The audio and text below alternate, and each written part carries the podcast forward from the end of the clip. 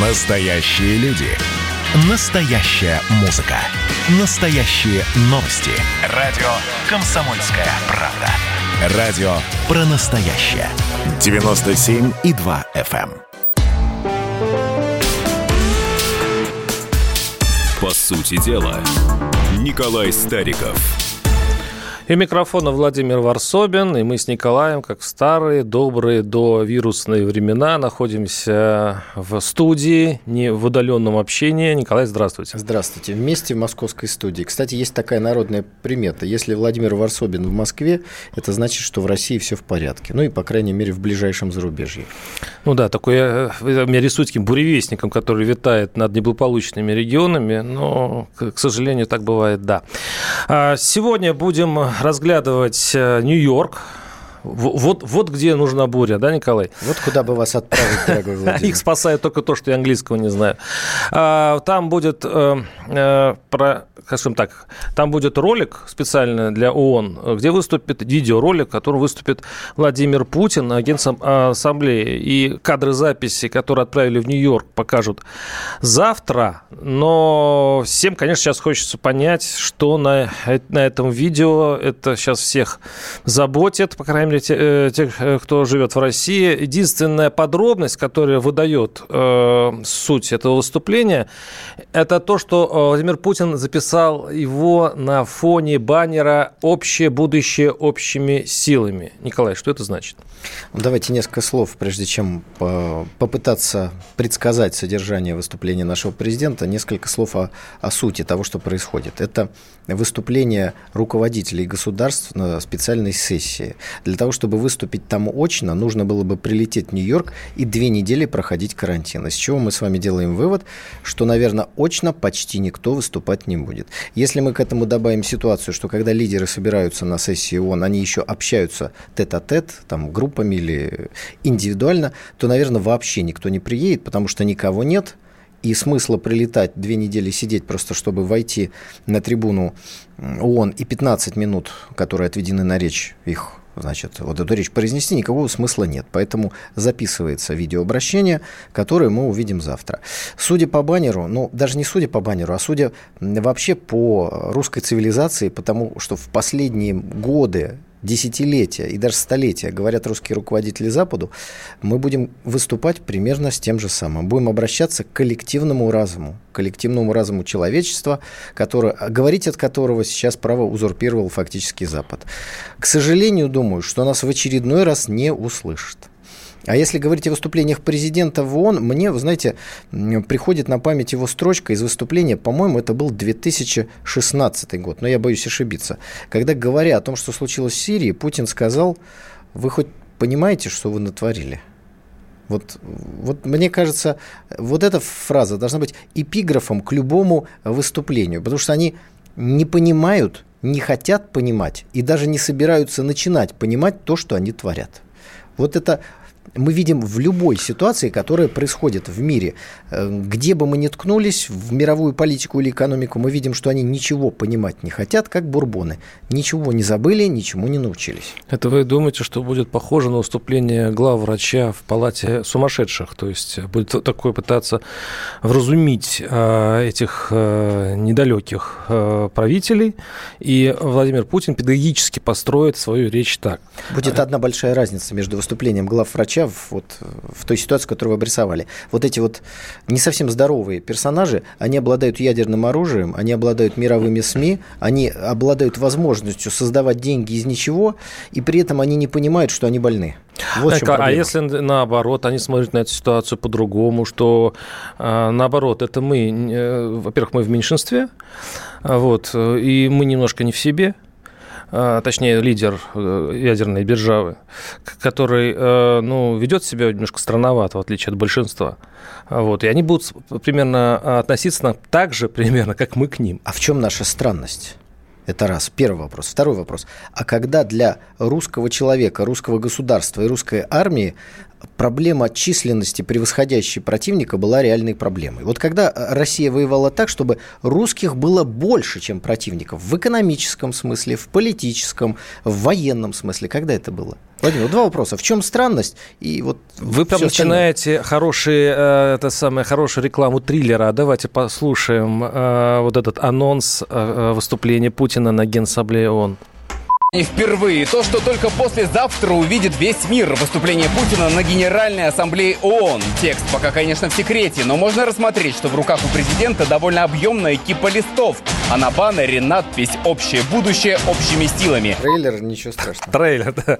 Мы с Николаем сейчас как раз обсуждаем, на что похоже э, вот эта такая рекламная ставка. Да, ну, Владимир, вам не удастся уйти от моего вопроса. Пожалуйста, Даже пожалуйста. запуская трейлеры и триллеры, вам да, не да, удастся да. уйти. Вопрос, еще раз повторяю повторяю, в чем странность поведения России, ядерной державы, о которой вы говорили? Ну, Николай, вся западная пресса находится в, в обычном это изумлении. Опять попытка да. ухода. А но... это и новичок, это и э, какие-то э, средневековые отравления, это э, разные выкрутасы с Белоруссией, это, извините, Крым, Донбасс. Это мы, у нас каждый год какое-нибудь очередное новшество и для международного э, законодательства законодательства, и для соседей. У нас все время что-нибудь да происходит. Мы вообще очень нескучная страна по сравнению, кстати, совершенно скучной Европы. Владимир, вы реально думаете, что а, российское государство зачем-то занимается ну, само собой, наверное, происходит. никому само не нужных собой. блогеров, да еще с помощью химического оружия, да еще неудачно, и после этого отправляя их на лечение за рубеж. Ну, Криворукие. Ну, ну, Криворукие. А, очень удобно. Очень удобное объявление. Я перевел, да, есть еще лучшее определение, но оно не очень цензурное. 8 800 200 ровно 9702. Я предлагаю нашим слушателям подключиться к нашему разговору-спору. А, значит, э, так наш слушатель уже пишет. Э, Все равно Владимир будет верить в доброту американцев. Америкосы никогда не перестанут ненавидеть Россию. Ну, ну в общем-то, очень даже э, так концентрированно рассказали позицию Николая, да. Ну, если упростить нет, ее совершенно. Моя позиция несколько более... Э, витиевата, да, Не согласен. витиевата, а большая и глубокая.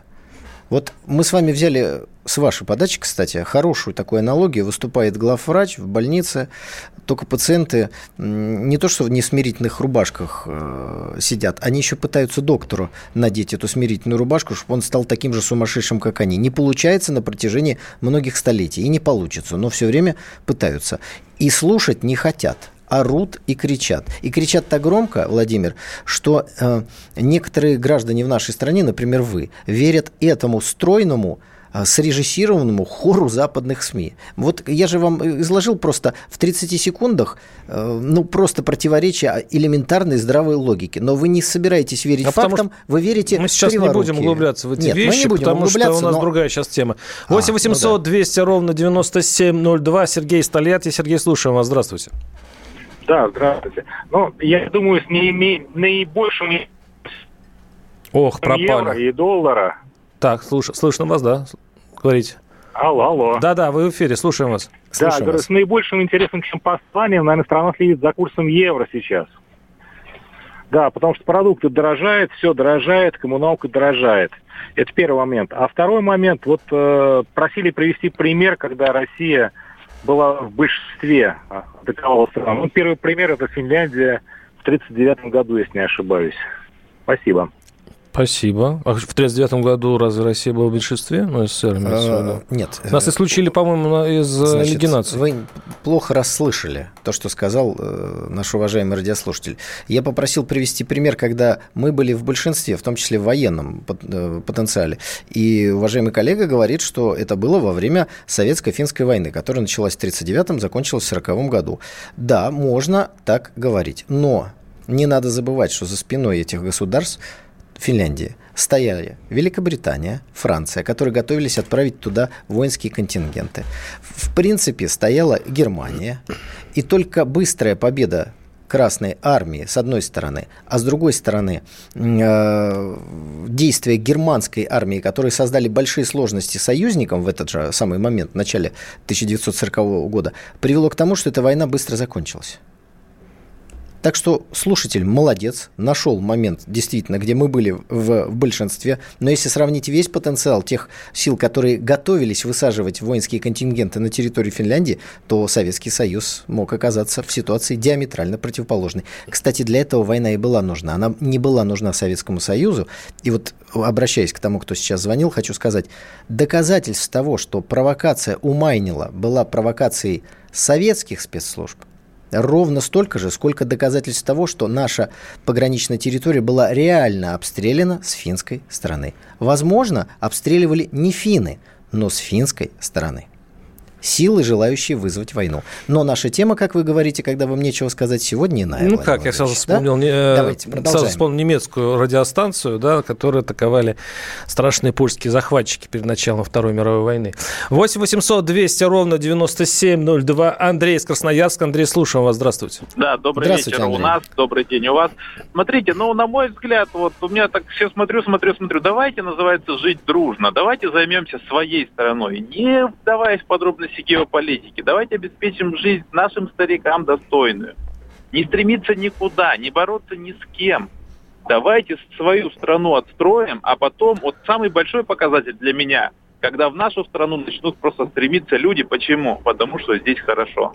Здесь спокойно, здесь сытно, здесь надежно. Сейчас Пока, вас, наоборот. Сейчас вас обвинят в наивности и в незнании геополитики, их суровых волчьих законов геополитики. Николай, пожалуйста. Нет, э, я скажу несколько иное. Если взять те критерии, которые сказал радиослушатель, то самый лучший золотой век России был при Екатерине II, потому что сюда приезжали европейцы, и значит им казалось, что здесь сытно, спокойно, здорово и очень хорошо. Я думаю, что не за горами тот день, когда они опять будут сюда приезжать, потому что, а вот почему, мы с вами через небольшую паузу об этом поговорим. Да, мы вернемся через несколько минут. Сейчас уходим в небольшой блок рекламы.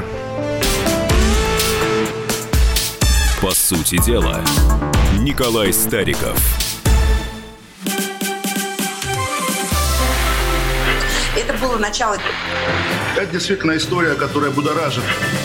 Вся страна обалдела. И Россия родина слонов, она от океана до океана, да. И мы, мы всегда правы, мы никогда не сдаемся. И самое главное, что же будет дальше? Комсомольская правда. Это радио.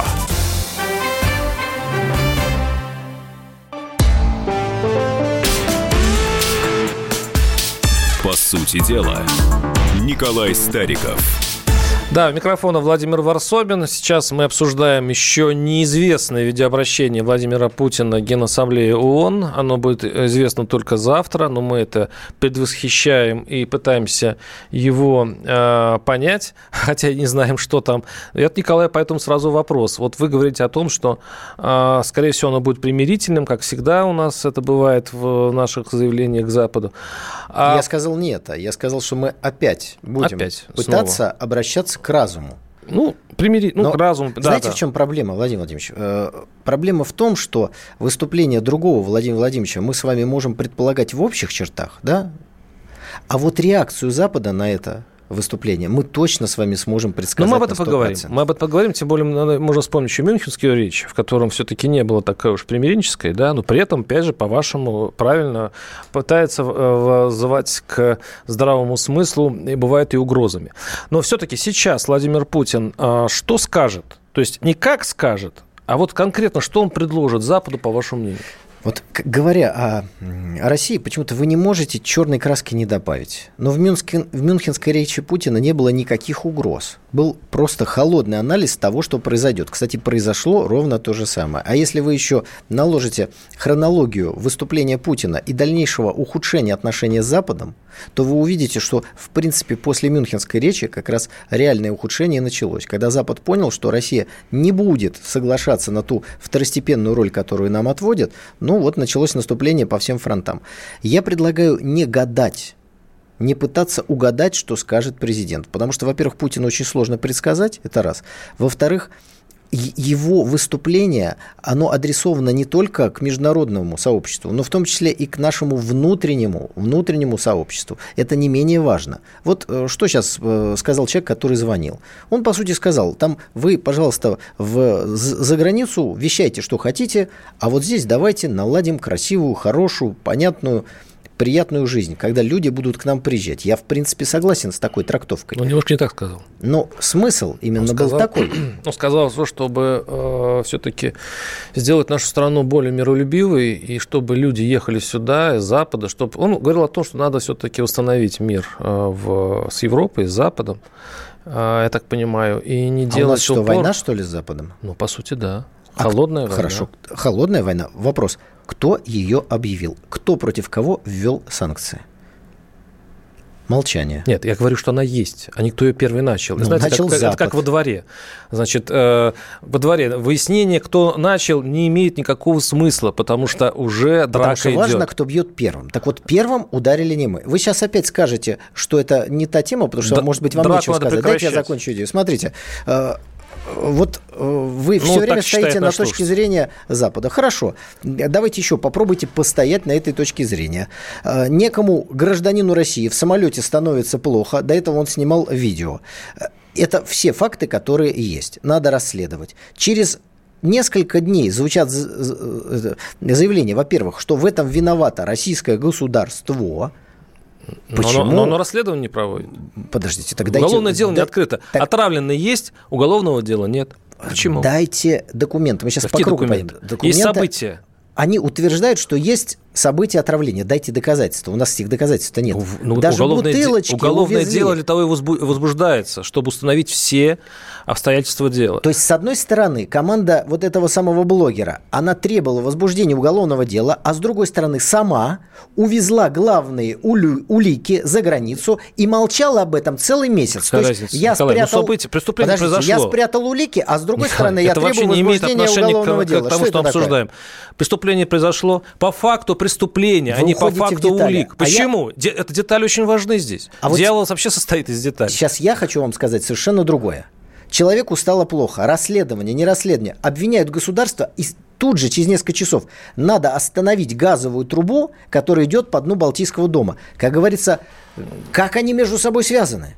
Вы что, не видите, что для того, чтобы остановить газовую трубу и вообще разорвать сотрудничество России и э, Западной Европы, и нужен какой-то повод. Вы описываете Боинг драку, детскую драку повод. в песочнице. Один не возбуждает уголовное дело, не проводит нормальное расследование, второй накручивает эту историю и доводит это дело до газовой трубы. Вы описываете детскую драку. Я сейчас еще раз говорю, и говорит наш слушатель из Красноярска, надо это заканчивать. А Скрипали это тоже была детская драка?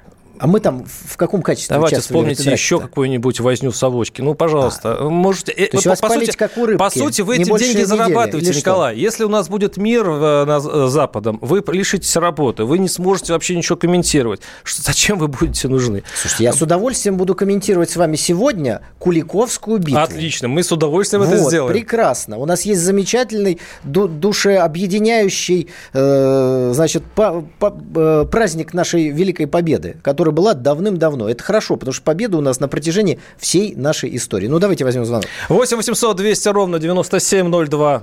Алексей снова из Красноярска. Слушаю вас, Алексей. Здравствуйте. Здравствуйте, Алексей. У меня три тезиса, я скажу быстро. Значит, первое, что касается внутренних наш, наших дел. Значит, живем мы плохо только по одной причине, что наши чиновники, депутаты сегодня уважаемые люди, а завтра не коррупционеры и воры. И практики это полным-полно в наших новостях и по телевидению. Это первое. Второе. И здесь, кстати, Путин вообще ни при чем. Это вопрос именно к нам, потому что те же самые чиновники-депутаты это люди из народа. Путин их не создавал, не рисовал. То есть это те же самые люди, что и мы. Второй вопрос. Что касается внешней нашей политики. Если мы послушаем, что говорят а, зарубежные чиновники и действующие бывшие, у них одна и та же мантра. Наша цель – развалить, поделить, уничтожить Россию. Ее быть не должно в таком виде, который он сейчас. Тем более, чтобы правил такой президент, как Путин. И третье. Лично я вот про себя скажу, что я очень счастлив и рад, что живу в эпоху правления Путина. Не в эпоху какого-то там Трампа клоуна, там Обамы, лжеца и подонка, понимаете, который уничтожал миллионы людей и всех остальных западных Все понятно, ваша позиция понятна. Спасибо, Николай. Ну, а вот с другой стороны, другой радиослушатель пишет, Варсобин, ты честь и совесть страны. Ну, а там вот это... я согласен, конечно, с тем, кто сейчас звонил. Мне его точка зрения значительно ближе. Но вот есть, Одно раз есть другое. люди, которые э, считают так. Но я всегда предлагаю факты. Пусть растут все факты, цветы. Факты принимать во внимание, а не эмоции. И искать, кому выгодно. Вы же на волне эмоций пытаетесь делать какие-то выводы. Не надо. Надо отложить в сторону. Если вы видите, что важный газовый проект Соединенные Штаты Америки пытаются остановить... Николай, я же подождите, говорю о деталях, несколько лет пытаются остановить. Несколько лет. Давили на бедную несчастную Данию, на Германию давили, вводили санкции. И вы видите, что они сегодняшнюю ситуацию со здоровьем одного человека сразу используют в, этой, в этом же направлении. Из этого следует два вывода. Первый, они воспользовались ситуацией. Второй, они создали эту ситуацию. Но это же так очевидно. Кто Давай- создал? Тот, кому это выгодно. Кто-то отравил э, Навального на территории России э, западные Я не знаю, спецслужбы. был ли он отравлен. Причем веществом, которое нельзя Мы произвести не знаем просто... это ничего. ну, это газетные статьи, не более Нет, того. это не это газетные статьи, это э, заключение сразу нескольких клиник Я не э, хочу строить догадки. Германии. Я хочу сказать, что ищи, кому выгодно. Старое римское правило. Ему следуют уважаемые работники правоохранительных органов и раскрывают большинство Николай, мне преступлений. кажется, вы не хотите э, анализировать ту информацию, которая вам не нравится. Вы, как вы знаете, обезьяна, ничего не вижу, ничего не слышу, ничего не скажу. В том случае, когда, э, когда информация не, не э, сочетается с, с тем мировоззрением, которое Владимир, у вас на- есть. назовите мне, пожалуйста, одну причину, по которой так глупо нужно делать то, что, по вашим словам, Я могу сказать. было сделано. Я могу сказать. Назовите хоть одну Я причину. сразу, кстати, написал в своем телеграм-канале, и причем с- мгновенно, там, через несколько часов после отравления, когда одна сторона действительно странно травит, а вторая выпускает за границу.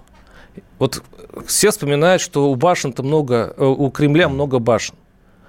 И когда одни занимаются э, вот такими вещами, а вторые это узнают и думают, боже, боже, как же теперь нас э, вообще-то теперь вы, вырулить из этой ситуации.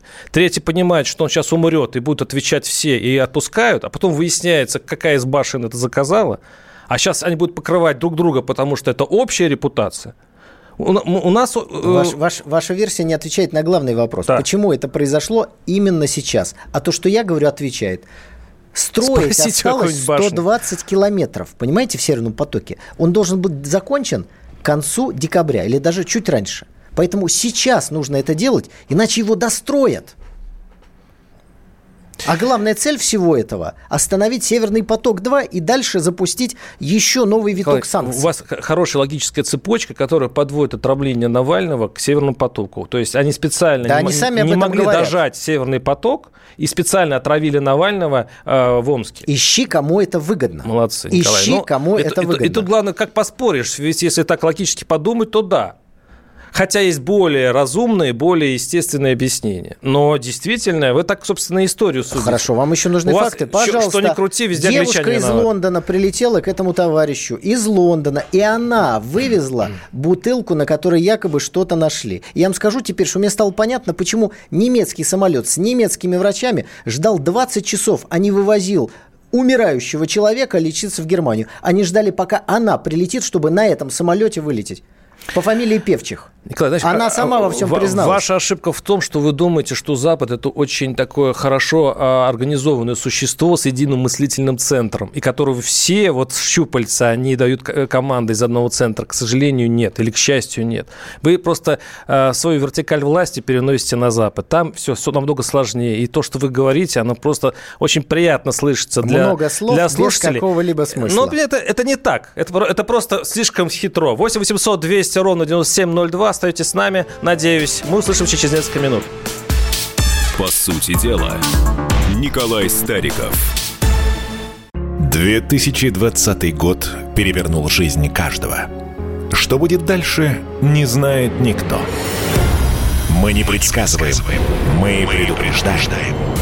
Будущее может оказаться гораздо более опасным, чем настоящее. И все эти угрозы человечество прямо сейчас создает своими руками. Премьера на радио «Комсомольская правда». Слушайте новый проект «Мир дикого будущего». 10 фантастических аудиорассказов.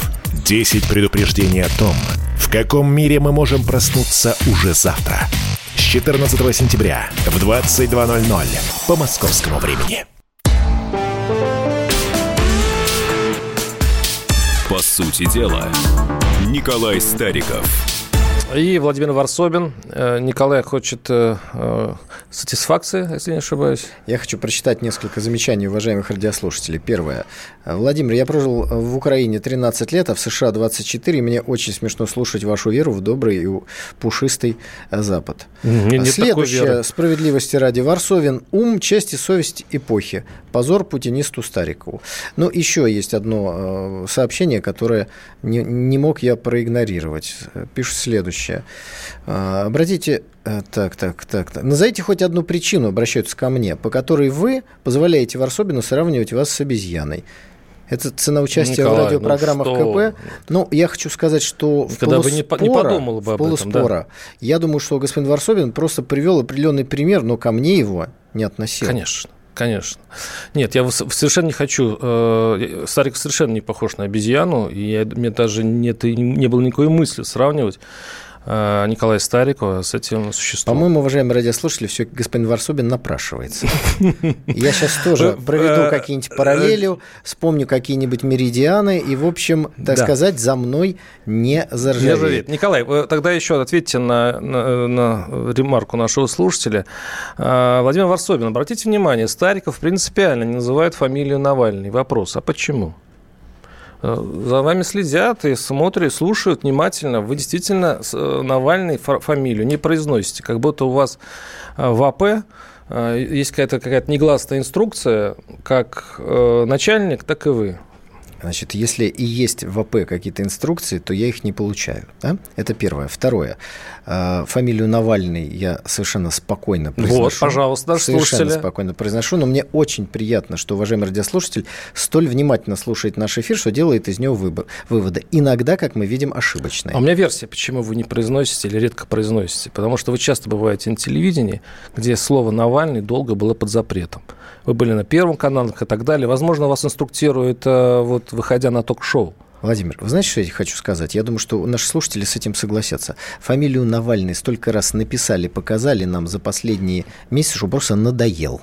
Он просто достал уже сверх всякой меры. Вот уйди из моей информационной ленты. Просто уйди. Надоел. Он только начал, Но только зашел. у нас с вами еще один вопрос есть, который да. прямо соединяется с тем, что мы э, обсуждаем. Это резолюция Европарламента по поводу господина Навального. Значит, что здесь важно? Вот давайте пропускаем всю лирику, которая там есть. Ну, значит... Давайте я тогда зачту самое главное. Давайте. Его. Значит, ЕС не признает Лукашенко легитимным президентом и требует широких санкций против него и против должностных лиц Беларуси, ответственных за фальсификацию результатов выборов и репрессий, а и против работавших с властями Беларуси россиян. ЕС требует международного расследования ситуации с Навальным, с привлечением ООН, ЕС, э, ОСХО и других структур. ЕС призывает заблокировать «Северный поток-2» и ввести действенные санкции против России – найти и заморозить европейские активы фигурантов расследования Навального. Что вы тычете пальцем? Я обращаю ваше внимание, что там написано про Северный поток-2. Это угу. первое. Да? Но здесь уже, наверное, все на это обратили внимание, даже вы. Теперь самое главное. Вот смотрите. А, что-то случилось с человеком, а, никакого следствия нет. Э, анализы э, то дают, то не дают. Какая-то девушка вывезла куда-то бутылку, непонятно зачем. И в этой ситуации Европарламент принимает решение, что нужно заморозить активы тех, о ком снимались фильмы.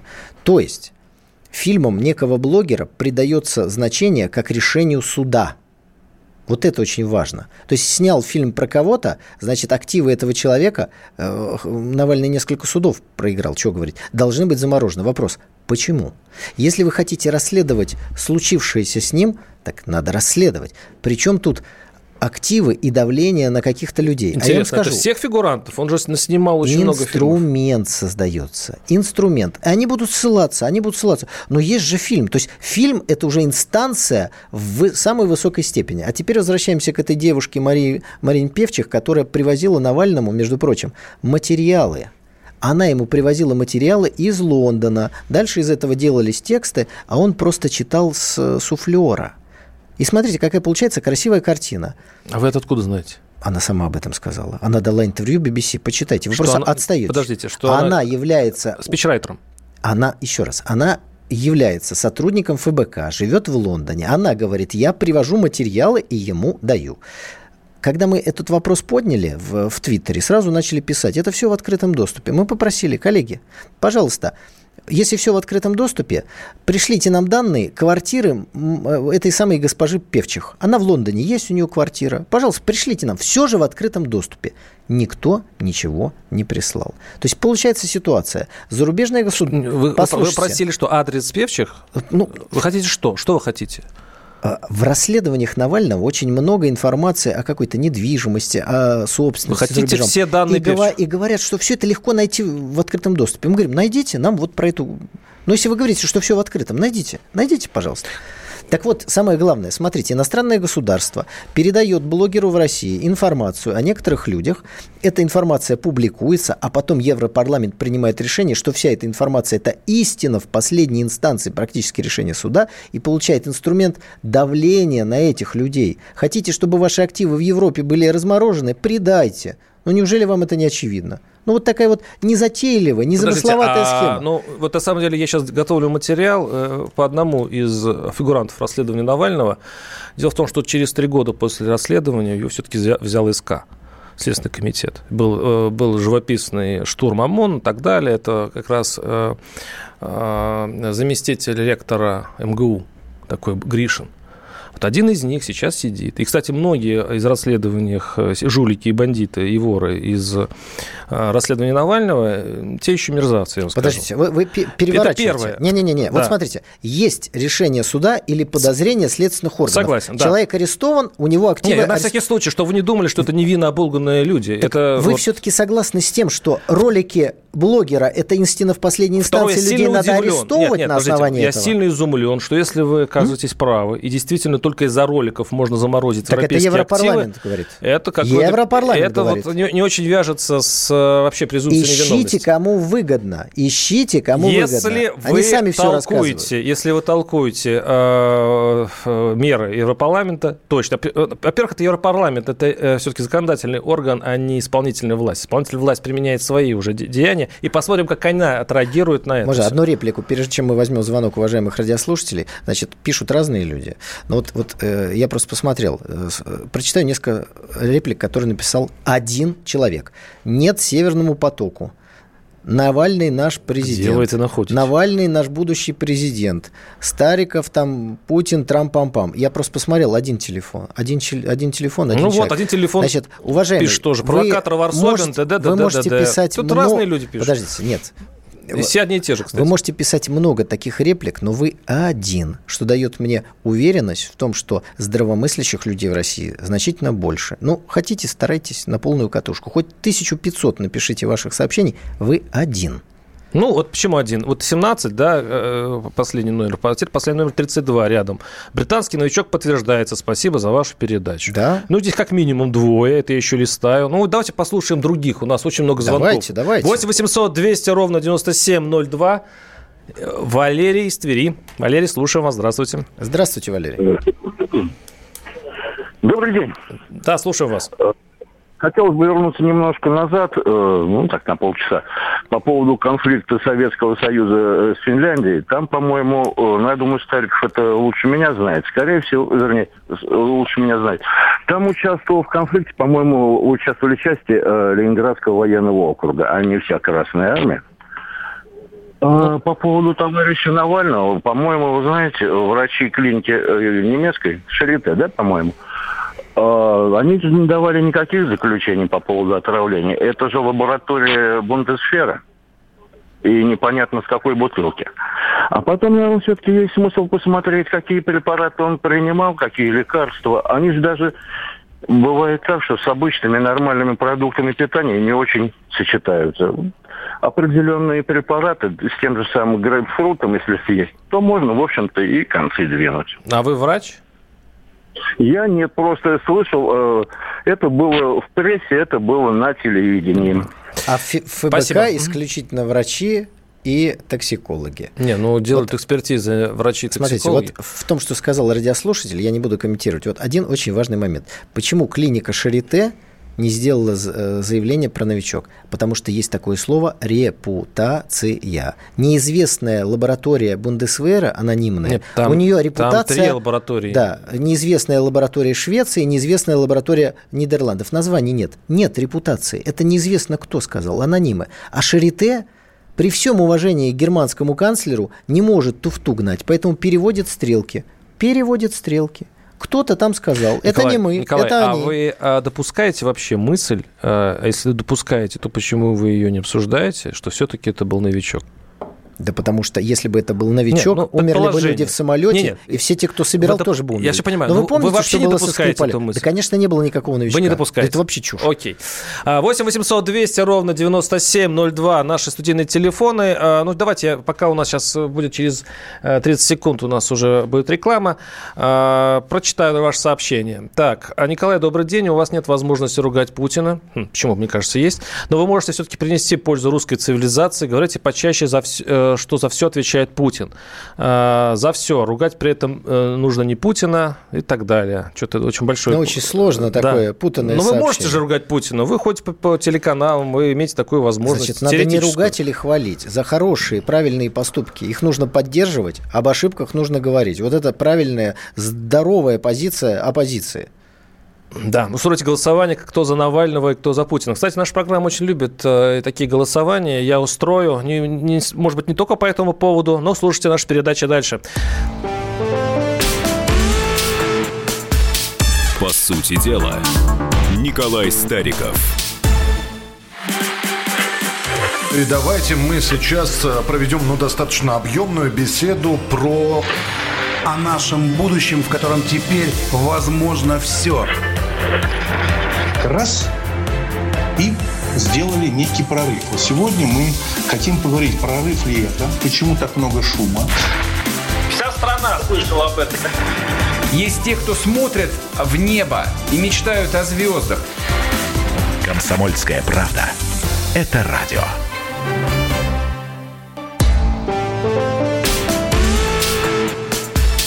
По сути дела, Николай Стариков.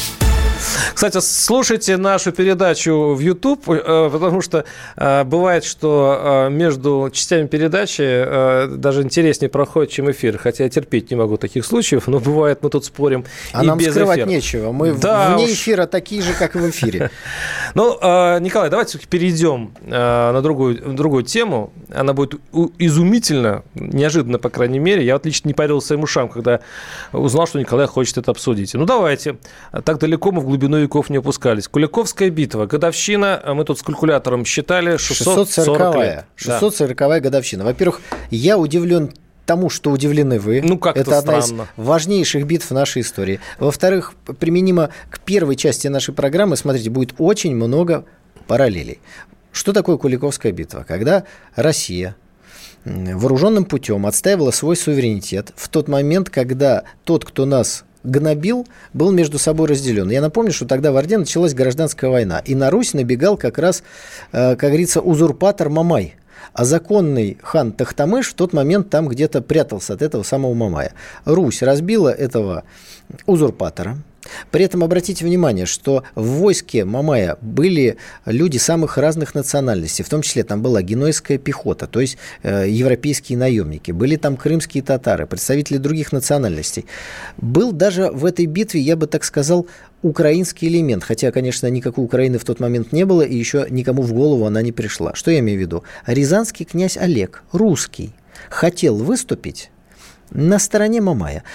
Вам это не напоминает сегодняшнюю ситуацию, когда некоторые абсолютно населенные нами же государства, исходя из государственных переворотов, исходя из предательства элиты, исходя из каких-то ошибочных ложных ценностей, готовы, пусть пока на словах, слава богу, выступать против э, России? А на кого намекаете? Я намекаю на Украину. Если вы не а понимаете. Белоруссию вы что, тоже наверное, намекаете на Белоруссию? Нет, на, на Белоруссию я не намекаю, Пока говорю прямым намекаете. языком, что Беларусь это наш союзник, потому что на Куликовом поле были русские из разных-разных-разных областей. А вот русские из Рязани должны были выступить против всего этого объединенного войска. Хорошо, что этого князя Олега хватило ума опоздать на Куликовскую битву.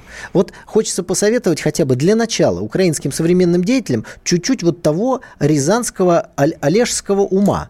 Если у вас пока не хватает суверенитета, чтобы осознать, что выступать против самих себя – это смерти подобно, хотя бы опаздывайте. Не бегите впереди паровоза. Николай, а вы знаете историю, как э, Тверского князя за то, что он э, перебил э, посольство монгольское, они там все плохо вели в Твери, за это э, был московский князь прошелся по, с союзниками российскими и с татарами вместе. Они прошлись по, по, по Твери, сожгли и по- покалечили много людей. И еще Вы долгое сейчас говорите, время... как человек, живущий в Твери, Да. и хотите Я знаю ненависть к. Москве Нет, разжечь я, я- что? я хочу сказать, что, извините меня, тогда а, князья выступали не по принципу свой, чужой, там, а, славянин, не славянин, а по принципу э, кому как выгодно. Нет, они выступали с точки зрения интересов, по крайней мере, московские князья, веренного ему государства. Что было бы, если бы московский князь, который получил верховный ярлык от хана, не сделал то, что вы сказали? Им было просто выгодно Пришло бы э, Тверь. татарское войско, и оно сожгло бы Тверь вообще дотла, а еще заодно и сожгло Нет, бы Москву, нет. потому что Москва Ты- отказалась Нет, выполнить князь, приказ. Князь Твери Но как раз мы и говорил, давайте объединимся против Мы татар. не об этом. А в итоге они развернулись и... Мы говорим о том, когда мы кни- объединились против татар. Но смотрите, И, кстати, извините, маленькая деталь. Из тех времен, кстати, в, э, в церквях, в тверских, не поминали не поминали, э, не поминали, вот кого-то не поминали, то ли князя этого. Кстати, да, он был причислен к, к- к лику святых. Именно и вспоминая этот случай. Владимир, чтобы наши слушатели могли проверить то, что вы Пожалуйста, говорите, вы в следующий пожалуйста, раз, это- это пожалуйста, очень жестокая не история. забывайте вот имена. Значит, какие еще уроки Куликовской битвы? Итак, объединились. Рязань к счастью, э, не успела, разбили большое сильное войско. Казалось бы, все, вот он суверенитет. Через два года Тахтамыш, которому Россия таким образом помогла, пришел и сжег Москву дотла.